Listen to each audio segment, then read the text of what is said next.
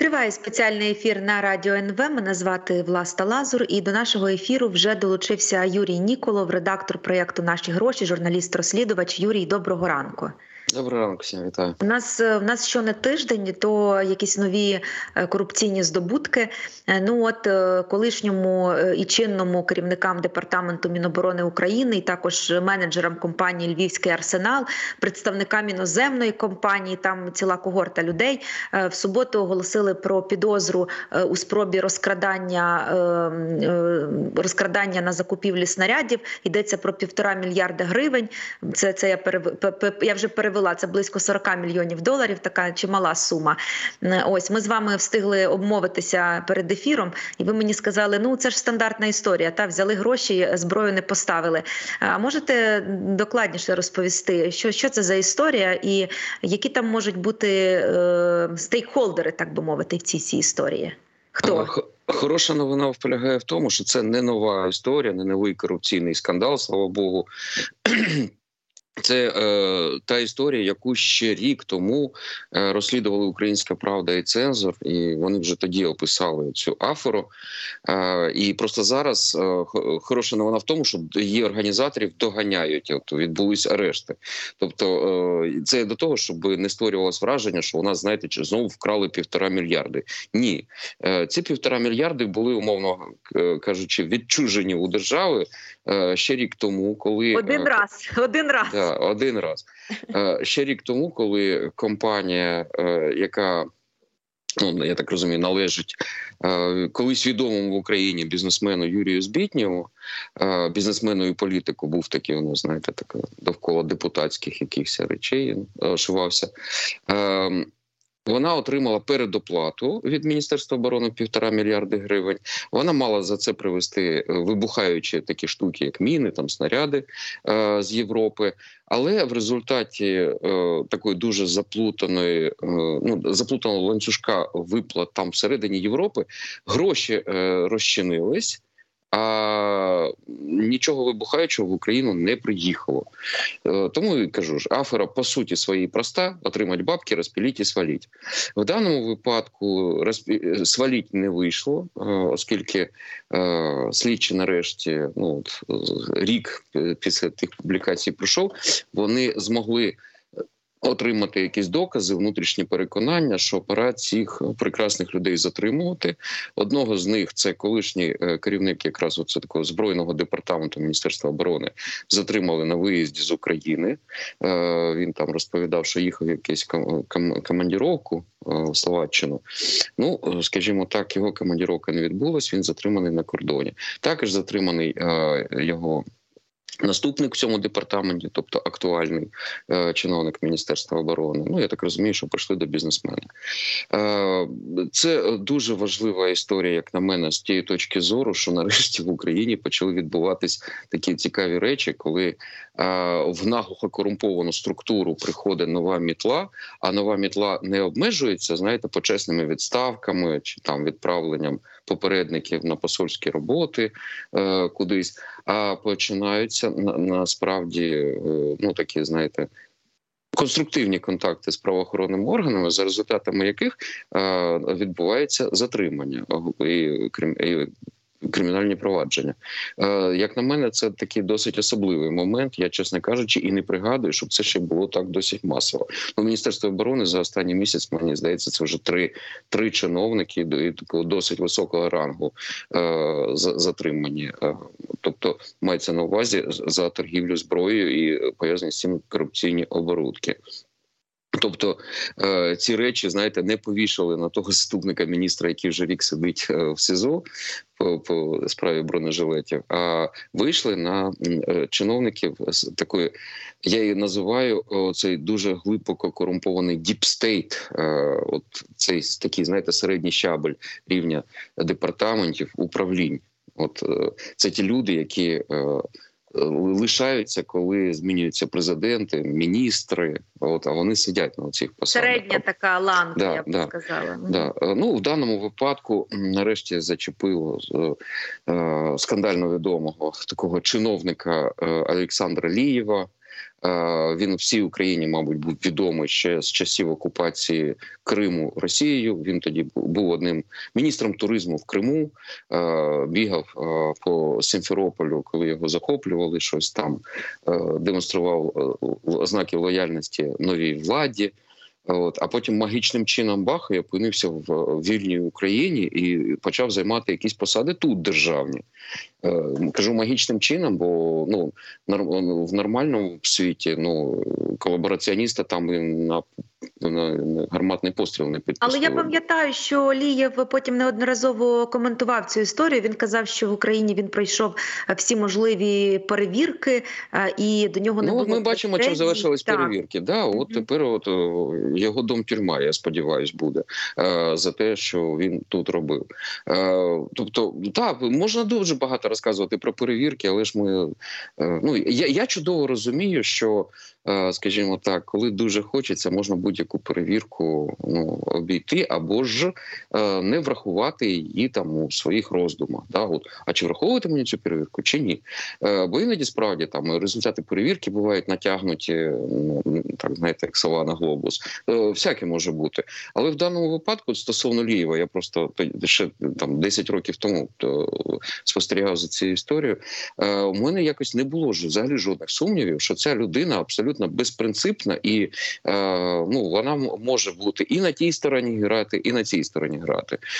І тому, коли зараз стало відомо, що ну, він причетний до цієї оборудки розміром 1,5 мільярда гривень, ну, в мене якось це не викликало якогось внутрішнього дисонансу. Людина грає на стороні грошей. Да? А там оце Україна, Росія, там, ну, для неї, я так розумію, не суть важливо. Бо тут же ж, от в чому принциповість історії? Тут же ж гроші, ці 1,5 мільярда, це на речі, які нам необхідні на фронті. Ну, це ж снаряди, якими ми вбиваємо ворогів, і які наші хлопці відбиваються від ворогів. І вкрасти ще й на них, ну, пардон, це ну, не налазить ні на яку голову. Ну, це, от, у нас СБУ дуже любить відкривати проти бізнесу справи там, по державній зраді, що вони десь там щось, податок якийсь не заплатили. І от державну зраду вони називають те, що там, о, під час війни це от, підрив національної обороноздатності і так далі. Так, а це що тоді? Юрій, а от дозвольте, я ще просто два слова про Олександра Лієва у вас запитаю. Там справді о 2:00 ночі там з'явився пост, нібито написала його дружина, з його слів. Він називає підозру від правоохоронців безглуздою, каже, що буде доводити свою правоту і відстоювати своє там чесне ім'я в суді. Ось, але я також хочу нагадати, що насправді Лієв же ж він написав заяву на про відставку ще 1 лютого 23-го року, от рік тому, так? І тодішній міністр оборони Резніков казав, що якщо не зважати на оцей фейк про нібито російський паспорт Лієва, я так розумію, паспорта все-таки немає, це був реально фейк, то претензій до роботи Лієва у Резнікова не було. І що він під час вступу на посаду пройшов усі необхідні перевірки. Ну, про перевірки ми щойно з вами проговорили, але чи правильно я розумію, що минув рік після відставки Лієва і правоохоронці все-таки знайшли по ньому щось, за що вручили йому підозру? І, знаєте, тут так дивно, бо за цей час він міг виїхати з країни в якийсь спосіб. Не виїхав. І інший момент... чому він виїжджав? Ну, чому він виїжджав? Резніков що, в тюрмі? Резніков його хвалив як нормального і доброго. Так Резніков так само хвалив свого заступника Шаповалова відповідально за контракт з яйцями по 17 гривень. Який теж у нас, за словами Резнікова, абсолютно не корупційний. Ну, мені абсолютно плювати, що несе Резніков. Да? Він може будь-яку історію розповідати, що дивіться, які прекрасні люди. Ну окей, хай розповідає. Я думаю, що ціну його словам Резнікова вже всі давно мають зрозуміти. Це абсолютно нікчемний балабол. Ну, він просто говорить, що попало. Іноді в мене таке враження, що це генератор случайних буквосполучень. Він просто, ну, постійно називає чорно-білим. Окей. Ну, я просто чому так безапеляційно кажу? Тому що вже по цим справам вже є ну, кримінальний провадження. Лієв затриманий. Лієв сам про себе розповідає, який він чудовий людина, да, і що він буде спростовувати і так далі. Типу, і от зараз він теж каже, я буду спростовувати і так далі. Ну, окей. Ну, це ж не ми вже придумали цю історію про 1,5 мільярди. Ну, вибачте, це кримінальне провадження правоохоронних органів. Ну, і... тому... слова, оці характеристики, тим більш від Резнікова, у якого якраз все це відбувалось, от, тобто Резніков, це був саме той міністр, у якого в Мінобороні, там, виявляється, крали на всіх кутках, в усіх коридорах там всі тягнули, хто до чого дотягувався. Резніков постійно розказував, це прекрасні люди, і у нас тут не крадуть, а це просто наша така робота. От куди, на яку голову це натягнути? Я просто щиро дивуюся, що у правоохоронців до нього немає досі питань. Але тут принаймні хоч можна зрозуміти, у нас нема традиції невідворотності покарання, тому правоохоронці справді могли би і не мати жодної інформації, що такий міністр у нас щось десь до чого причетний. Вони зараз на пару з Іваном Геннадійовичем Бакановим отримали ці адвокатські посвідчення, будуть адвокатувати, можливо, до них поки що немає питань. Так, ми з вами, знаєте, ми з вами раз на тиждень приблизно зустрічаємося і звіряємо годинники, що у нас по корупції. Так от, приблизно тиждень тому ми з вами звіряли годинники, як там себе почувають ваші нападники на ваші двері, я би так сказала. І от буквально напередодні ви заявили, ви розповіли в себе на сторінці у Фейсбуці, можна зайти почитати про те, що, виявляється, двоє жителів Житомира зізналися в тому, що вони причетні до нападу на двері вашої квартири, що їх втягнули в цю брудну історію, всліпу, що називається, вони не знали, до кого вони приходять, кому вони клеять наліпки на двері, і потім, коли дізналися про це все, їм стало соромно, і вони щиро про це розповіли, де? На Житомирському десь телебаченні, здається. Юрій, а ви можете розказати про цю історію детальніше, бо це ж дуже цікаво. Я, звісно, читаю багато про те, що відбувається, але от уявіть собі іронію долі, я такий самий спостерігач у цій історії, як і вся решта України. От мені кинули посилання, кажуть, опа, Юра, подивись, що в Житомирі відбулось. З того, що я розумію, поліція тиждень тому встановила і опитала 5 осіб з різних регіонів, в тому числі з Житомира, причетних до оцього бардака у мене під квартирою. Їх не затримали, це те єдине, що я, до речі, офіційно від поліції знаю. От я в поліцію минулого тижня подав заяву, що мене визнали потерпілим по цій справі, щоб у мене був більший доступ до матеріалів, хоча б справи, як потерпіли, хоч чимось знайомитись. Бо я ж досі не знаю навіть прізвищ тих людей, які вони встановили, опитали і відпустили. Їх просто пофотографували, опублікували фоточки у Фейсбуці і відпустили. Причому заблюрене обличчя. Ви бачите? А хтось їх бачив обличчя? І ось виходить на Житомирському сайті інтерв'ю двох людей, які кажуть, так, це нас затримували, так, ми перепудились, коли зрозуміли, що вступили. І це відео теж вийшло з заблюреними обличчями. Тобто, когось заблюреними затримують, когось заблюрених відпускають, у когось заблюрених беруть інтерв'ю. Такі сенсаційні дуже. Мені здається, що, скажімо так, правоохоронці вже довели, що вони не хочуть бігти розслідувати це все. Бо як це, знаєте, опитали, отримали телефони, за словами самих поліцейських, вони отримали телефони, у яких були там докази причетності до цього всього нападу, і тут же їх взяти і відпустити. А по-друге, на Житомирському сайті ці хлопці розповіли, що до історії причетна людина, яка називала себе співробітником СБУ або співпрацює з СБУ. А по-друге, вони ще раз повторили, що те, що вони влаштували, було замовлення як помста за те, що я критикував президента.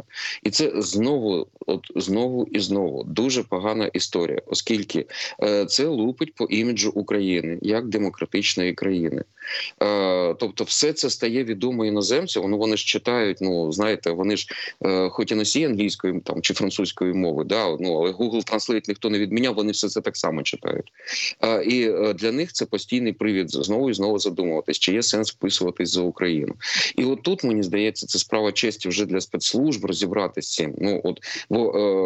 Скажімо так, поліція вже довела, куди вона біжить. Вона нікуди не побігла в плані виявлення організаторів цього злочину. Тому я сподіваюся, що спецслужб зробить свою роботу, оскільки, я ж кажу, ну, моє життя бачимо зараз в безпеці, ну, я, слава Богу, здоровий і вільний, але Україна, ну, на жаль, від цього продовжує страждати. Ну, це, я не знаю, для іноземців, мені здається, тут рішення могло б бути тільки одне, аби наші правоохоронці встановили саме організаторів цього злочину і покарали їх.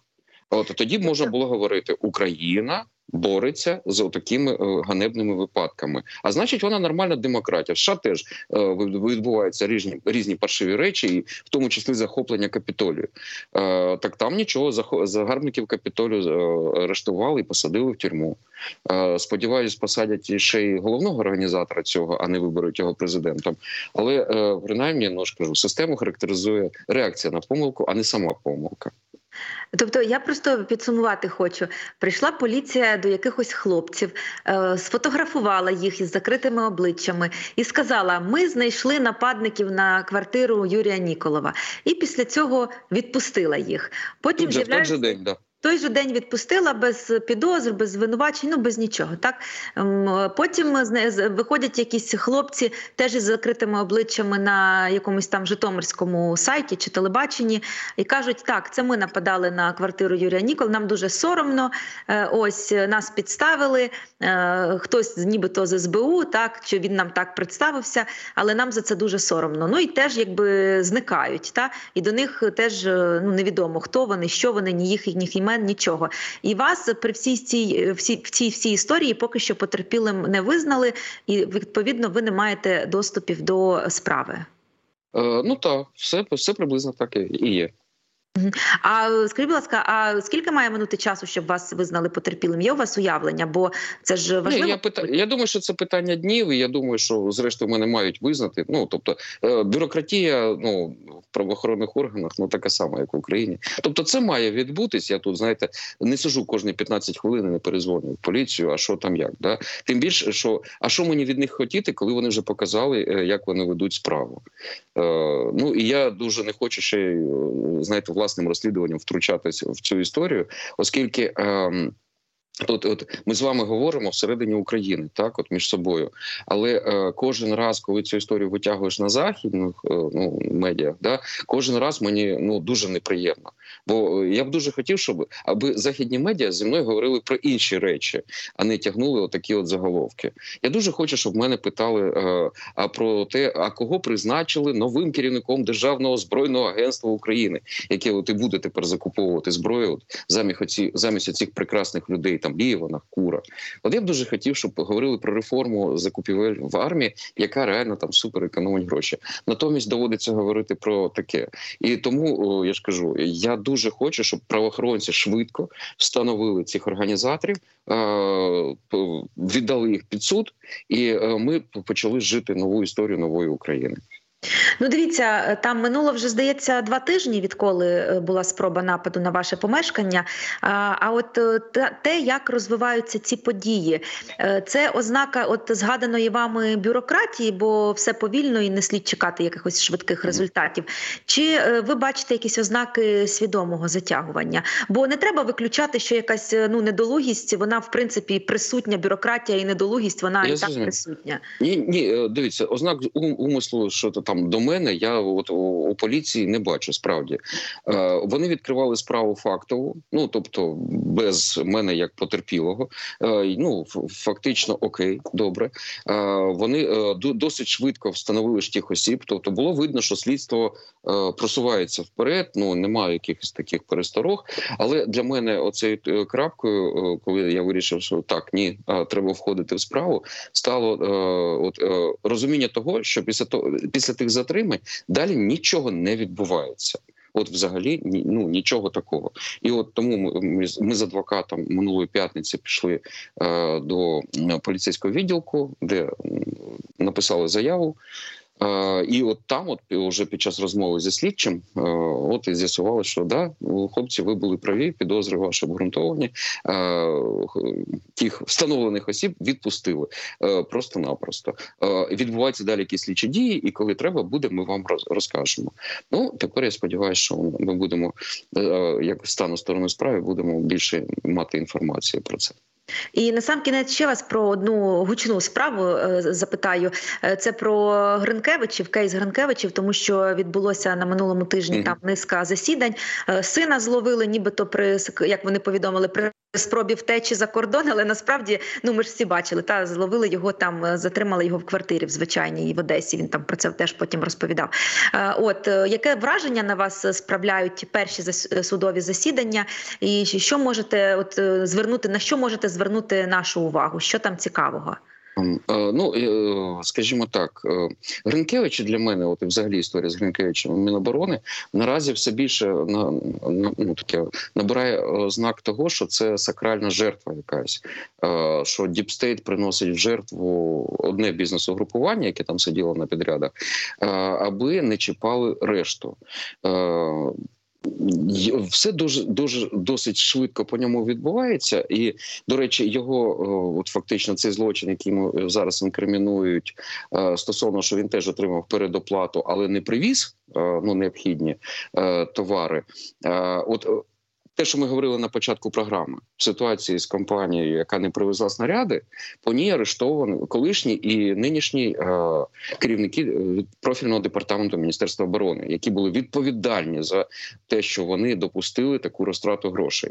По справі Гринкевича, ну, можливо, я щось пропустив, але я не дуже розумію, а хто з боку Міністерства оборони постраждав? Була заява від ДБР про те, що вони встановлюють, чи мали відношення чиновники Міноборони до цієї схеми. Ну да, Гринкевичі прийшли в Міноборони, там на порозі там сів. Ой, можна я тут підпишу сам собою контракт? Ну я ж в стінах Міноборони. Йому кажуть, точно, да, на прохідну вийшов якийсь мужик, якого ніхто не побачив, печать ляпнув і побіг собі. І гроші. А й чемодан грошей виніс.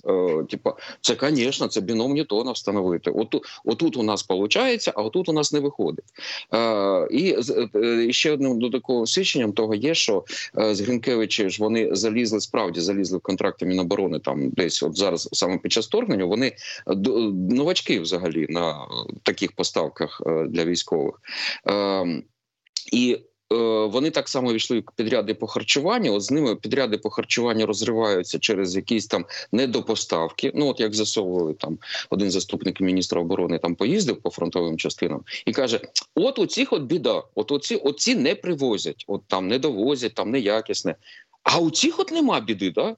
От, хоча от те, що я чую там з різних усіль, плюс-мінус ситуація з якістю, точніше неякістю харчів для військових, ну плюс-мінус однаково там по всій фронтовій лінії. Але от питань якраз от виявилось найбільше саме до Гринкевича. І щось ніхто не біжить затримувати чи арештовувати, наприклад, іншу бізнесменшу, якої контракти набагато більше, там мільярди. А все, немає вже готелів, Юрій, вже немає що арештовувати. Неважливо, вона інвестувала там хорватські готелі десятки мільйонів євро. От за нею ніхто не біжить. От взагалі ніяких питань немає, ні до її контрактів, ні до чого. Навпаки, я зараз от останніми днями почав все частіше чути з Міністерства оборони, що команда реформаторів в цій реформі по закупівлям наткнулась на таке інтересне явище, яке на радах, там, за участю керівництва Міноборони, звучить так. Та ні, ви знаєте, а в принципі ця система поставки харчів, так вона нормальна, нічого. Великих питань все-таки нема. От є окремі паршивівці, давайте Гринкевичам башку відрубаємо, там на списа посадимо, щоб всі бачили, так? А давайте ото не мінять. А що ото придумали? Рітейл тягнуть? Не дай Боже, оце ще великі мережі сюди зайдуть. Ні-ні-ні, ми оце з великими мережами, нам ото непонятно, і великі мережі взагалі знаєте, у вас тут буде біда, ми там гроші не будемо хорошо платити. Ну, таке. Юрій, дякую дуже. Я думаю, ми через тиждень знову зберемося і звіримо годинники повторно. Юрій Ніколов, редактор проєкту «Наші гроші», журналіст-розслідувач. Ми говорили про корупцію або підозру на корупцію в Міноборони, про напад на помешкання Юрія Ніколова, як розвивається ця справа, і будемо за нею обов'язково стежити. У нас далі є новини. Після новин ефір продовжать мої колеги. Залишайтеся на НВ.